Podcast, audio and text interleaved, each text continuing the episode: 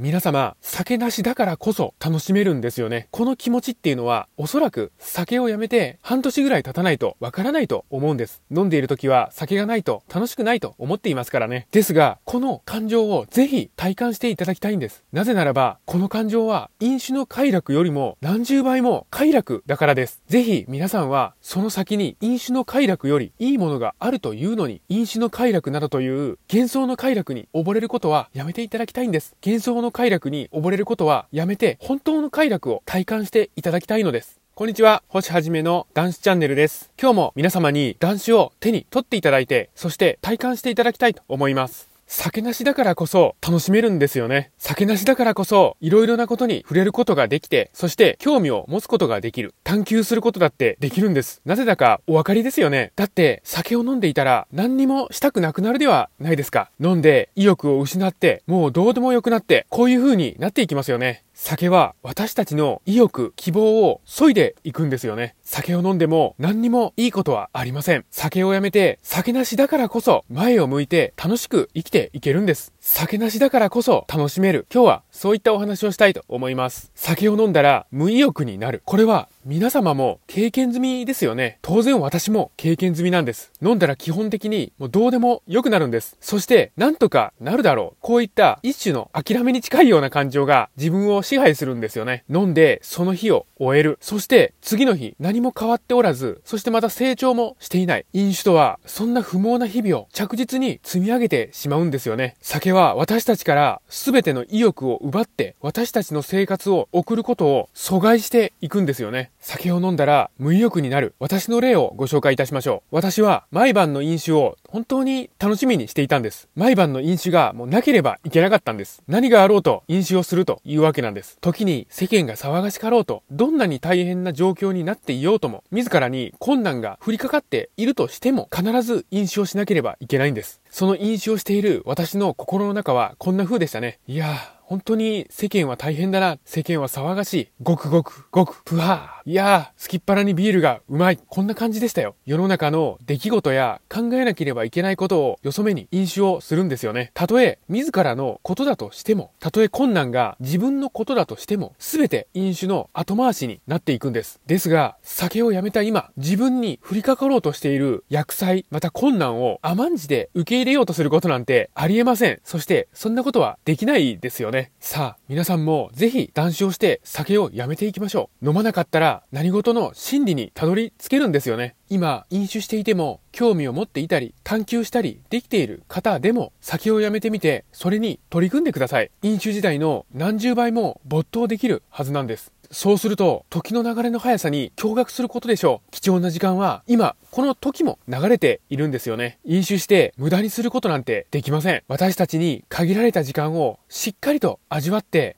私たちの時間にしていきましょう。飲まないからこそ何でも楽しめる。酒がないと楽しめないなんて大嘘ですよ。飲酒習慣が私たち皆様に幻想を見せているんです。酒の魔力から抜け出しましょう。抜け出す方法はただ一つ。今日の断酒を積み重ねていくんです。酒は私たちの確固たる未来への希望に対して脆いですからね。断酒を積み重ねた先には酒の魔力などもう一切届くことはないでしょう。今日の断酒を着実に積み上げていきましょう。断酒応援しています。このチャンネルでは断酒の手がかり発信しております。毎日の飲酒習慣をやめたい、酒とは決別したい、こういった方に向けて発信しております。さあ皆さん、先なし生活の扉は開いております。どうぞこちらへ来てチャンネル登録の方よろしくお願いいたします。今日もご清聴くださいまして本当にありがとうございました。